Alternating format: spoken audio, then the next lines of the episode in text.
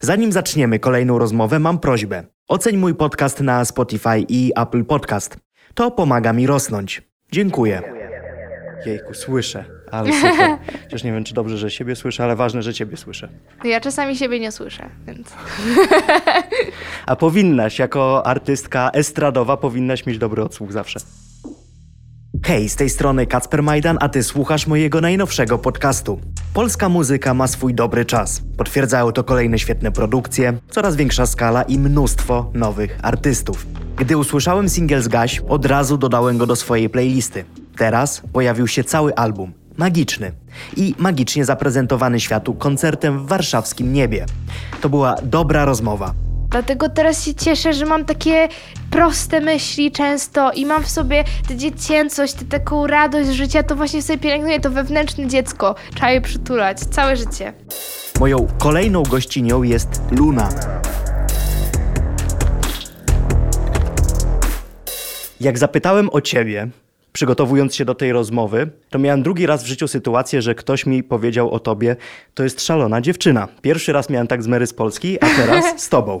Wow, ale to inny rodzaj szaleństwa, ciekawe. Ale pozytywny rodzaj szaleństwa. No pewnie, szaleństwo dla mnie zawsze jest pozytywne. Ale masz szaleństwo trochę w oczach, jak na ciebie patrzę. Taki obłęd aż widzisz? No, obłęd... dobrze, że ten stół jest dość duży.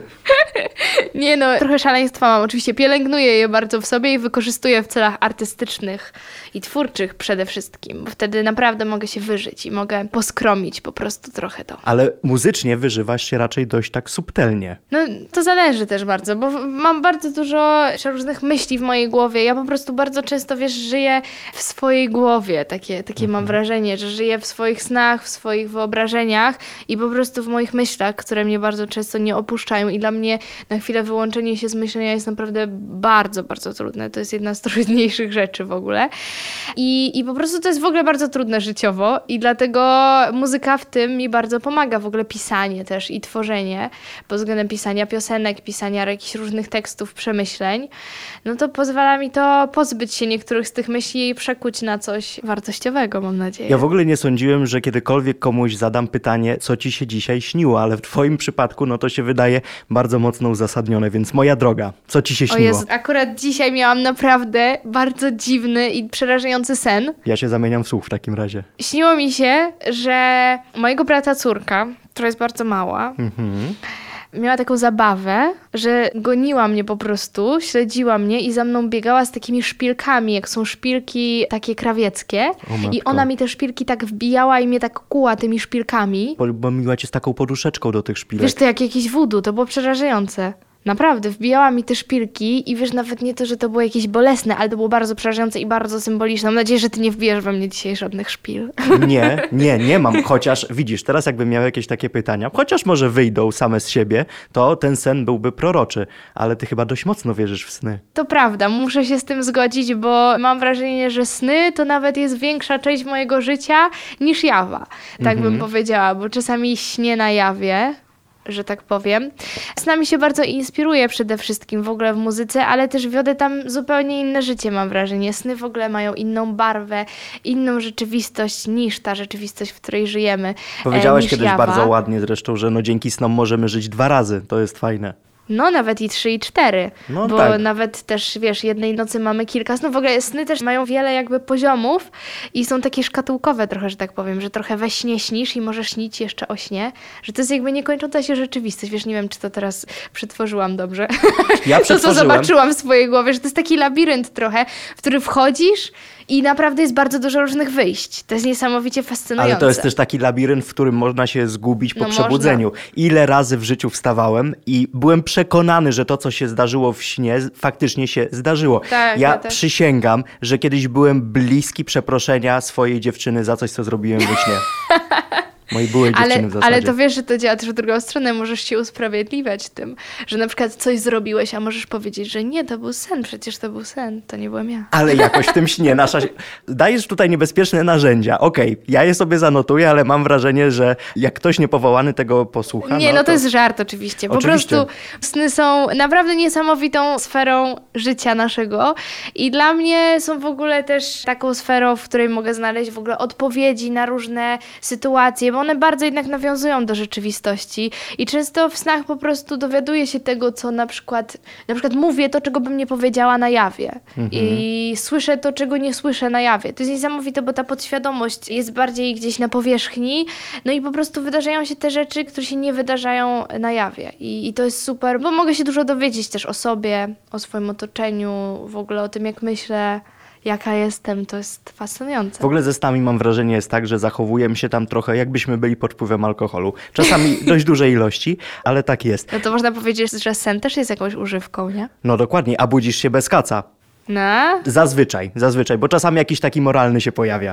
Ale zastanawiam się, bo chciałbym ci zrobić małą retrospekcję. Zaczniemy odkąd gdzieś tam sobie na trochę twoich życiowych początkach, które nie były tak dawno temu, skończymy na płycie, ale tak się zastanawiam, jak ze szkolnego profilu prawno-politycznego stałaś się luną? W sensie, Skąd to znalazłeś, że ja to studiowałam? Znaczy, że ja to chodziłam do szkoły. co tutaj nie zagrało, że aż tak bardzo te tory się rozjechały? Tutaj nie zagrało moje szaleństwo i moje po prostu nieogarnięcie życiowe, ponieważ ja po prostu szłam z zamysłem pójścia do klasy humanistycznej, ale coś nie tak złożyłam po prostu papiery i tam była w mojej szkole była klasa teatralna, była klasa dziennikarska i była prawna. To były trzy humanistyczne No. klasy. No i oczywiście chciałam być w teatralnej, nie? Ale coś tam nie zagrało, coś źle te papiery. Wiesz, były polityczna, pomylone. polityczna, no trochę z tym teatrem też ma e, wspólnego, ale no niskich lotów raczej. Nie, no ja potem próbowałam się przepisać, ale jakoś było trudno i już zostałam w tej klasie i bardzo to było w sumie śmieszne, bo miałam takie zajęcia bardzo społeczne. Znaczy ja się w ogóle zastanawiam, jak przychodzi taka kolorowa dziewczyna jak ty, przypominająca księżyc i do takiej klasy prawno-politycznej, o takim profilu, byłaś chyba takim niepasującym elementem. Czy nie? Czy w ogóle w tamtym wcieleniu byłaś zupełnie inną osobą? Nie, no ja zawsze żyłam jednak w jakimś swoim świecie i wprowadzałam zawsze swoją energię. Ale akurat y, bardzo dobrze wspominam te lata liceum, bo myślę, że tak bardzo była szkoła otwarta na różne osobowości, na różne typy osób. Okej. Nie, naprawdę, mówię teraz szczerze. Nie chodziłam ciągle na zajęcia z, jak to się nazywało, polityczna, geografia polityczna świata, ciągle nie chodziłam na te zajęcia, ale, ale się udało i super wszystko zdałam. To jak cię przepuszczali do następnych klas, skoro nie chodziłaś na zajęcia? Bo naprawdę to była... Nadrabiałam moją wiedzą, wiesz, Kochana, miałam to 100% był- z polskiego rozszerzonego. To była naprawdę, to było narzędzie, którego szukałem całą swoją edukację, jak nie chodzić na zajęcia i być przepuszczanym do następnej klasy. O, to ja, Przysięgam. to ja mogę ci bardzo dużo powiedzieć, bo ja teraz studiuję też i mam tak dużo nieobecności. I to nie jest tak, że nie chodzę, bo mi się nie chce, tylko po prostu, no wiesz, a to robię piosenkę, coś tam, albo czasami Jezu, ja zaśpię. też studiuję, ale to jest koszmar, bo ja po naszej rozmowie muszę przeprosić panią profesor, że dzisiaj nie byłem na wykładzie. Ja też dzisiaj nie byłam o chrześcijaństwie Okej, okej. na zajęciach. O, a ty jesteś osobą wierzącą, czy nie w takim razie? Jestem osobą wierzącą, ale nie utożsamiam się z, z żadną religią. Okej. Nie, bo jak tak ciebie ogólnie słucham, to mi wyglądasz na dziewczynę, której Biblią jest potęga podświadomości Josepha Murphy'ego, Bogiem Neil Armstronga, psem Łajka, no. Jakbyś miała mieć psa, to pewnie by się Trochę tak, Łajka. ale chyba nie aż tak stereotypowo. Aż tak. Aż tak. A co studiujesz? Tylko troszeczkę. Artes liberales. Okej, dobrze, dobrze. To jest ciekawe. Tak, to jest ciekawe. To zastanawiam się tylko, czy nie mieli jakichś takich kosmicznych bardziej kierunków, czy cię po prostu nie przyjęli. Chyba to jest najbardziej kosmiczny, jaki istnieje w Polsce. Naprawdę? Znaczy w Polsce to już w ogóle brzmi jakby my nie mamy kosmicznych rzeczy. Chyba, że inflację. W sensie kosmiczny pod względem takiego najbardziej gdzieś otwarcia, nie? No nie jest to prawo.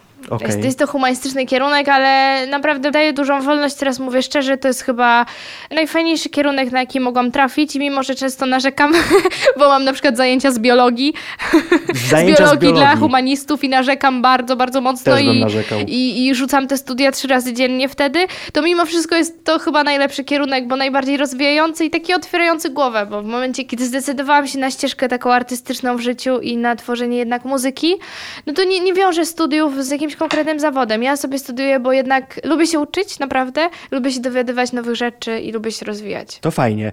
Wspomniałaś o tym, że chciałaś je dostać do klasy o profilu aktorskim, ale epizod aktorski w swoim życiu chyba też miałaś. To chyba jakiś taki bardzo, bardzo mały epizod. Bardziej teatralny, bo ja... No, y, no ale w teatrze grały przecież aktorzy, no come on. no tak. Chyba, że byłaś szatniarką. Nie, ale nie, nie byłam szatniarką. Ale właśnie swego czasu śpiewałam w chórze w Teatrze Wielkim. No i tam śpiewałam w różnych operach, w różnych spektaklach i przez to też występowałam i miałam jakieś takie małe role. Okej, a nie chciałaś zostać aktorką nigdy, tak na poważnie? Przez chwilę miałam taką myśl. Też bardzo mi się to wydaje fascynujące. Zawód, w którym po prostu można właśnie prowadzić, no naprawdę wiele, wiele żyć naraz. I można naprawdę być zupełnie inną osobą w jednej sekundzie. To jest niesamowicie fascynujące. Ale wybrałam jednak muzykę z takiego względu, że wydaje mi się, że daje ona większą wolność. Polega na kreowaniu zupełnie swojego świata i swojej rzeczywistości. A wydaje mi się, że w aktorstwie jest to jednak trochę no, kreowanie rzeczywistości reżysera. No. I jednak takie dopasowywanie się trochę do wizji jakiejś konkretnej. No ty swoją wizję stworzyłaś taką bardzo wyrazistą, ale do tego jeszcze przejdziemy. Zastanawiam się teraz tylko, czy ty jesteś artystką, wokalistką, osobą wykonującą utwory, kompozycje muzyczne, jako buntowniczka, czy jako osoba, która była od początku swojego życia wspierana, żeby właśnie w tym kierunku pójść? O, to ciekawe, jeszcze takiego pytania nie miałam Jest, nigdy. dobrze. Czy byłam buntowniczką? No właśnie. Myślę, że trochę tak. Moja rodzina by powiedziała, że tak, bo ja od dziecka miałam bardzo, chociaż się nie wydaje, to miałam bardzo mocny charakter i bardzo. No, Ja jestem w stanie w to uwierzyć. I bardzo stawiałam na swoim. Ja sobie wymyśliłam, że ja będę artystką i Okej. zostałam nią. I oczywiście y, moja rodzina mnie bardzo wspiera i moja mama też, więc mówię to trochę tak pół żartem, pół serio, ale bardzo zacisnęłam zęby i naprawdę jak mój tata właśnie chciał, żebym poszła na prawo, nie wiem, na dziennikarstwo, wiesz, jakiś miała bardziej konkretny kierunek. Dobrze, że nie poszłaś na dziennikarstwo. Ja, ja jestem, nie polecam. No to ja powiedziałam, że nie. I byłam bardzo stanowcza, zwłaszcza, że ja mam w ogóle trzech starszych braci. I oni są zupełnie niezwiązani w żadnym stopniu ze sztuką i z taką ścieżką artystyczną. Moja mama tylko trochę ma w sobie tego pierwiastka takiego duchowo-artystycznego, a tak to nie, więc no ja trochę byłam tym takim innym, wiesz, ogniwem. brakującym, ogniwem. brakującym, Tak. tak. mówię, bo wiesz, zawsze musi być ten drugi, drugi żywioł, ta druga strona, która wprowadza jakąś inną energię i równowagę też, nie? Nie mogą być wszyscy tacy sami. Aha. A twoi bracia też lunatykują? Chyba tylko po alkoholu. Tylko po... A to jest ciekawe. Masz jakieś ciekawe doświadczenia z tym? Z moim lunatykowaniem? Nie, nie z lunatykowaniem braci po alkoholu. Nie, to tylko w ramach żartu powiedziałam, ale... Okej, okej. To był żart, zapisałem. Tak się zastanawiam teraz troszeczkę, bo wybór twój, żeby zostać artystką, i to jest tak trochę teraz na serio, zawsze to jest poważna bardzo decyzja. No idziesz do zawodu, który jest mega niepewny, mega płynny. Myślę, że losy wielu muzyków, wielu aktorów bardzo mocno to pokazują, że w pewnym momencie albo brakuje ci pomysłu, albo po prostu telefon przestaje dzwonić. Nie boisz się tego? Chociaż wiem, że zaczynasz i dużo świetnych rzeczy robisz i pewnie teraz jesteś bardziej podekscytowana, ale w pewnym momencie ten znak zapytania pewnie się pojawi. Przepraszam, jeżeli zasiałem. tutaj. Znaczy, wiesz co, nie, na pewno się nie boję, jeśli chodzi o pomysły, bo właśnie bardzo się interesuję w ogóle sztuką tak zdecydowanie bardziej szerzej, holistycznie i nie tylko muzyką. I dlatego nie martwię się o moje pomysły, bo ja myślę, że zawsze coś wykombinuję i coś wymyślę, że nawet jak, nie wiem, wydam kilka albumów i stwierdzę, że nie mam chwilowo pomysłu, to myślę, że zrobię coś zupełnie innego, nie? Ale trudne jest to pod tym względem, jakby cały czas tego doświadczam coraz bardziej, że to jest bardzo trudny zawód, dlatego że ja bardzo się z nim tak utożsamiam i bardzo emocjonalnie do niego podchodzę. Ja nie traktuję tego jako pracy, tylko traktuję to jako rodzaj po prostu takiej elementarnej części mojego życia, jako rodzaju jakiejś takiej misji wewnętrznej, wiesz, no nie chcę, żeby to też tak jakoś bardzo patetycznie brzmiało, ale jako takiej dosłownie mojej ścieżki życiowej, a nie jako zawodu. Jako pracy, która ma mi dawać pieniądze. Tylko właśnie jako no, takiej ścieżki, która w ogóle ma mnie rozwijać i ma mi dostarczać jakieś wrażenie, jakieś niesamowite emocje, doświadczenia. Także pod tym względem to jest bardzo trudne. Ale koniec trudny końców to, to będzie twoja praca i to będzie ci przynosiło pieniądze, a podchodzisz też, jak widać, do tego bardzo emocjonalnie, a czasami trzeba podejść na chłodno. Trzeba, trzeba. Oczywiście ja się tego uczę, bo czasami no, nie da się, żeby było tak, jak ja chcę, niestety. No, to jest... ale wiem, a to jest straszne. Ja też nie lubię, jak ktoś Trzeba pójść na kompromis, czasem trzeba posłać drugiej osoby. No, kompromis to jest jedno z najtrudniejszych słów, jakie poznałem w swoim życiu. W ogóle sporo ciekawych rzeczy o tobie wyczytałem, że na A gdzie? przykład. Nie powiem. W internecie, moja droga w internecie. Bardzo dla mnie było ciekawe, że obsujesz e, z poezją Leśmiana. To jest mega szacun. No, Ja się zatrzymałem na Charlesie Bukowskim i widać, kto ma świetlaną przyszłość przed sobą i podpowiem, to nie jestem ja. Jak to? No co ty? Nie, ale. Jesteś dziennikarzem, a ja? Ja jestem osobą, która robi to, co robi, ale czy jestem dziennikarzem? Dzisiaj słowo dziennikarz w Polsce się strasznie źle kojarzy. Wiesz, Rachonia nazywają dziennikarzem, to ja bym wolał uniknąć takich porównań. Powiedz mi, tak serio, fascynujesz się poezją? Tak, bardzo w ogóle lubię poezję i bardzo lubię literaturę, ale zdecydowanie bliższa jest mi poezja jak proza w ogóle. Dlatego też, że lubię czytać krótkie formy. Okej. A w ogóle w czasach, gdy mamy mało czasu, no to przeczytanie każdego dnia, wiesz, jednego wiersza, no to jest super, bo zostajesz No. z jakąś myślą przez cały dzień, a przeczytanie jedno, jednej książki jednego dnia, nie, czy nawet opowiadania, no czasami brakuje tego czasu. Dlatego poezja jest mi bliższa i no przede wszystkim przez taką metaforyczność i przez niedosłowność. Ja bardzo lubię poezję i bardzo lubię ją czytać, bo przynosi mnie właśnie do, do zupełnie innej rzeczywistości i bardzo jest emocjonalna. A lubię Leśmiana, to jest taka trochę moja nostalgia też, bo bardzo lubiłam właśnie w gimnazjum, w liceum Leśmiana. On też jest bardzo taki senny, można powiedzieć. On bardzo lubi sny, on bardzo lubi niedopowiedzenia.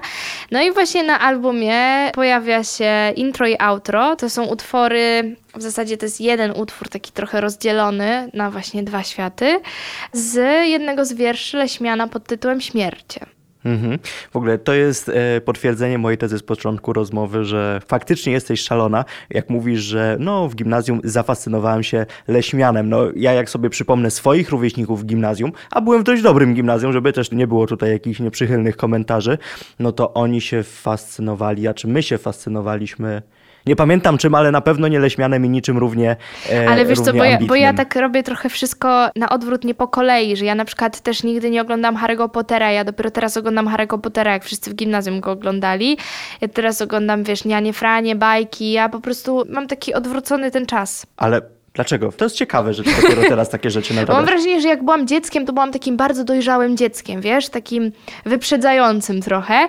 I mam wrażenie, że teraz też pielęgnuję w sobie tą dziecięcość. Ja ostatnio miałem coś takiego, że mam wrażenie, że jeszcze nie do końca nacieszyłem się byciem dzieckiem. Tak, ja też, I ja chciałbym też. tym dzieckiem pobyć trochę dłużej. I w zasadzie tutaj po tobie widzę dokładnie to samo. No, że, tak, ja no, właśnie teraz się cieszę, że mam w sobie trochę tej dziecięcości i ja czasami się zachowuję, jakbym miała 12 lat i super.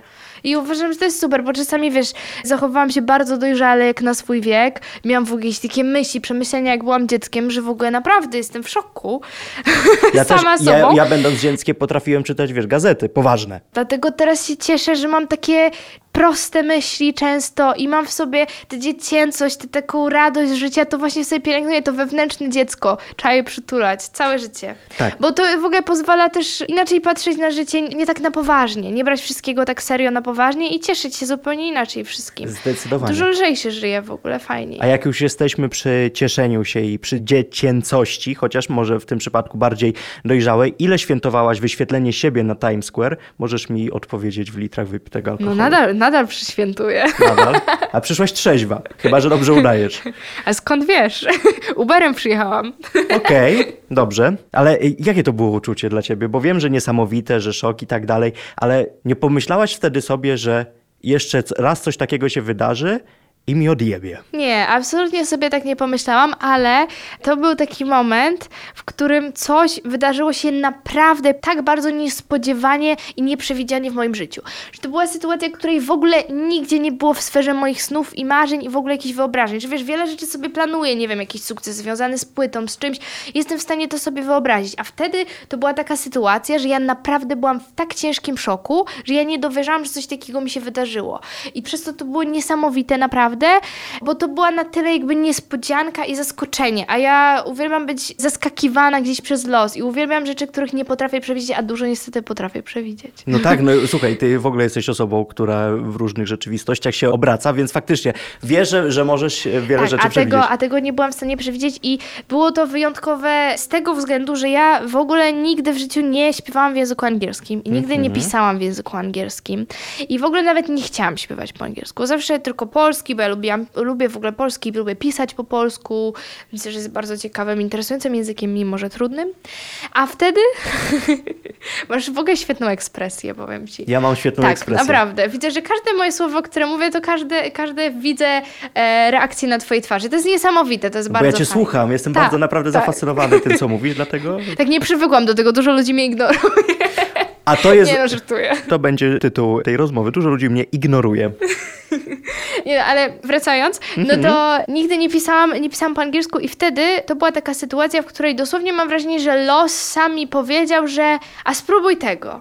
A zrób tak. Jakby los za mnie trochę wybrał, bo zostałam wybrana, wiesz, do wyświetlenia mojego wizerunku na Times Square, do bycia, wiesz, pierwszą Polką w ogóle inaugurującą taką międzynarodową akcję. W ogóle nawet nie Polką, bo zostałam wybrana z całego tego obszaru Europy Środkowo-Wschodniej. Wiesz, tyle artystek świetnych, w ogóle nie tylko w Polsce.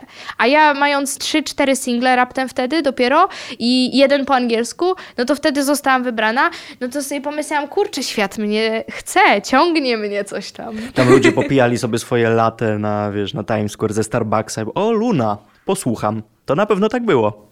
Ale nie, naprawdę, to jest coś takiego niesamowitego, że zobaczyć swoją twarz na Times Square, czyli na najbardziej popularnych ekranach na świecie, to musi być coś niesamowitego. Ja jakbym zobaczył swoją twarz również tam, to też bym myślę, że odpłynął. Chociaż ja prawdopodobnie bym się zalał w trupa i bym uznał, że mi się to przyśniło, a później to by wygasło, zapomniałbym o tym i, i, i, by to wszystko prysło. No właśnie, wiesz, już minął prawie rok, więc ja też właśnie przed chwilą miałam wywiad i ktoś pytał o ten Times Square, już dawno o tym nie mówiłam, już trochę zapomniałam. Ja tak, zaraz to było w tym w ogóle w tym życiu, to było?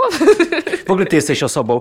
W ogóle właśnie, to przejdźmy teraz do twojej płyty, bo zastanawiam się, gdzie osoba, której no, rzeczywistość nie wystarcza i musi żyć w kilku, szuka inspiracji do zrobienia płyty, do zrobienia muzyki, do napisania do niej tekstów. Ale wiesz, wbrew pozorom ja mam w rzeczywistości bardzo dużo inspiracji. A jednak ci nie, nie- wystarcza, bo ciągle tutaj sny, tutaj wiesz. Ale to nie jest tak, że nie wystarcza. Ja po prostu korzystam z różnych bardzo sfer, ale ja się inspiruję też bardzo często w ogóle otaczającym mnie światem i bardzo prostymi rzeczami, typu ludźmi, na których patrzę, których mijam na ulicy, jakimiś rozmowami, które słyszę, nie wiem, w kawiarni, w metrze, w autobusie. Mhm. Zacząłem Widzę się, za... ten, widzę ten, znaczy, zacząłem się zastanawiać, w jaki sposób ja mógłbym cię po prostu zainspirować. widzę ten gest cały czas. Ale to nie był środkowy palec, to był wskazujący. Chociaż w ogóle ja przepraszam, bo ja... No e, tylko byś spróbował środkowy im pokazać. To już E, wychodzę. e, Nie, nie, broń Boże. Chociaż przepraszam też, bo tak ja tutaj mam cudowną pewnie mimikę, ale nie mam okularów, gdyż nie mam ich dzisiaj akurat na sobie, więc ja widzę twój niebieski kaszkiet i twoją białą bluzkę i mniej więcej tyle, więc też mogę wyglądać komicznie. Trochę jak niewidomy z tego powodu. Nie, absolutnie nie. Ale wracając do tych inspiracji, to zaczęłam widzieć, jak wiele jest inspiracji i w ogóle głębi naprawdę w takich bardzo prostych rzeczach, w bardzo prostych rozmowach, codziennych. One są naprawdę bardzo inspirujące i właśnie wbrew pozorom nie potrzebuję jakiejś, wiesz, kosmosu. Ja nie potrzebuję polecieć w kosmos, polecieć na księżyc, żeby napisać świetną piosenkę, tylko wystarczy, że, nie wiem, posłucham sobie rozmowy dwójki ludzi, jakiejś pary w kawiarni i już mogę napisać cały album świetny. To wszystko zależy od tego, jak to ubierzesz słowa. Ja nie muszę doświadczać niesamowitych rzeczy, bo ja doświadczam trochę przez samą muzykę, przez samo tworzenie. Więc to nie jest tak, że ja muszę po prostu przeżyć największą tragedię, żeby napisać coś takiego. Ja nie jestem tą osobą, która właśnie jest zwolennikiem takiego pisania stricte z własnego doświadczenia i z różnych przeżywanych, no raczej negatywnych życiowych doświadczeń. Ja nie potrzebuję tragedii, żeby wiesz, zobaczyć No, super a to, to, to akurat fajne, chociaż dużo twoich historii brzmi tam jak autobiografia na tej płycie. W ogóle tak nie jest. Właśnie ja bym powiedziała, Czyli że okłamałaś mnie. troszeczkę Dobrze. czerpię ze swojego doświadczenia pewnie, ale tam jest dużo fikcji, tam jest dużo wyobraźni, z której korzystam. Ja jakby nie czułabym się z tym tak super, żebym dawała ludziom 15 piosenek i to był, była moja spowiedź z tego, jak nie wiem, z kimś zerwałam. Jakby to nie jestem ja po prostu. To nie jest mój y, sposób wyrażania siebie, mój sposób sztuki. Mhm. Jakby ja nie tego szukam w sztuce. W sztuce jednak... Z... Boże, już się zawodam. Czyli Bardzo jednak pijana, czyli pijana. No. w sztuce ja szukam jakiegoś oderwania od rzeczywistości i właśnie innego świata, pochłonięcia przez inny świat. Tym dla mnie jest sztuka właśnie. Tam są te inne światy, które, które mogę przeżywać. Mhm. Jak słuchałem twojego albumu dzisiaj, a już ci powiedziałem, że jest fantastyczny, to się zastanawiałem inaczej. Mam wrażenie, że cały ten album powstawał w nocy, bo jest taki mega klimatyczny, taki, żeby nie użyć słowa senny, bo to by znaczyło, że jest Że nudny, chce ci się spać. ale jest taki bardzo sensualny. Oniryczny. No. Oniryczny to jest to O, dobrze, ja wiesz, uczę się dopiero takich słów. Ale to sensualne to też się bardzo cieszę, bo taki był mój cel, żeby odwoływać się gdzieś do wszystkich zmysłów na tej płycie i żeby oddziaływać na wszystkie zmysły gdzieś słuchacza, który jak wejdzie, jak posłucha sobie całej tej płyty, no to nie tylko ją usłyszy, ale też i poczuje, wiesz, zobaczy, żeby ona naprawdę oddziaływała na te zmysły, bo myślę, że wtedy tak pochłonie słuchacza. No mnie pochłonęła dzisiaj. A tak w jednym zdaniu, o czym jest ta płyta? No możesz w dwóch. to może i w trzech. Ta płyta jest o swoich codziennych i niecodziennych lękach, o wszelkich strachach i o złych myślach, z którymi sobie radzę lepiej lub gorzej. Mhm. O jak ładnie, jak zgrabnie. Faktycznie ten polski ci wychodzi. W ogóle bardzo mi się podoba, co ci też powiedziałem przed naszą rozmową, jak ta płyta jest zaaranżowana, jak jest wyprodukowana, jakie jest tam podejście do muzyki elektronicznej, bo ja mam wrażenie, że no my, jest coraz lepiej, ale nadal polska elektronika trochę odbiega od tej z Wielkiej Brytanii chociażby i łatwo zrobić coś albo banalnego, albo kiczowatego. U ciebie tego nie ma i naprawdę stworzyłaś taki mega fajny klimat, przy którym mam wrażenie, że ludzie będą się czuć bardzo dobrze i cholera, nie mam tam ani jednej piosenki, którą bym skipował, wiesz? To się nie zdarza. I trochę jestem zły z tego powodu, bo bym powiedział ci, że ale ta jedna to tak jakoś. To dobrze, bo ja też żadnej nie przewinęłam. No, musiałaś ją napisać, więc trudno, żebyś sobie kartkę przewinęła Nie, ale teraz jak, jak odsłuchiwałam, to a możesz słuchać swojej muzyki jeszcze? Jak to jeszcze? No pewnie. A czy nie wiem, bo ja wyobrażam sobie, że produkując ten album, każdy kawałek słyszałaś jakieś 400 tysięcy razy, więc nie wiem, czy po prostu masz ochotę później już jak jest album gotowy, jeszcze raz tego znów słuchać. Znaczy to wiesz, no to prawda, no nie włączyłabym sobie teraz na Spotify'u swoich piosenek, te, które już wyszły, ale jeśli chodzi o album, o tak cały album, to miałam bardzo dużą przyjemność, szczerze powiedziawszy, z tego, że mogłam go posłuchać. Bo naprawdę poczułam, że tam jest bardzo dużo mnie, bardzo dużo mojego serca i posłuchać tego w całości. Ja w ogóle bardzo lubię słuchać albumów tak w całości od początku do końca. Jakby coraz rzadziej mam wrażenie, że to robimy przez czas, przez po prostu Oczywiście. prędkość. W ogóle ja też usłyszałam, że teraz coraz mniej się już płyt wydaje, najlepiej to epki, bo są krótsze. A najlepiej to w ogóle single. A w ogóle single, tak, najlepiej to cały czas single.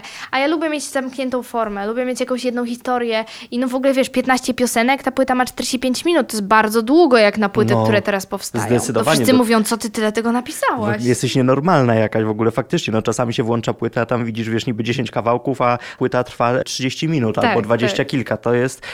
To jest trochę smutne. Faktycznie ostatnio w ogóle o tym rozmawiałam z Natalią Nykiel i faktycznie no, gdzieś pojawił się ten temat, że faktycznie no, odchodzimy od robienia zamkniętej, spójnej formy, czasami koncept albumów, na rzecz singli, no ale Tak. też tak rynek muzyczny teraz wygląda.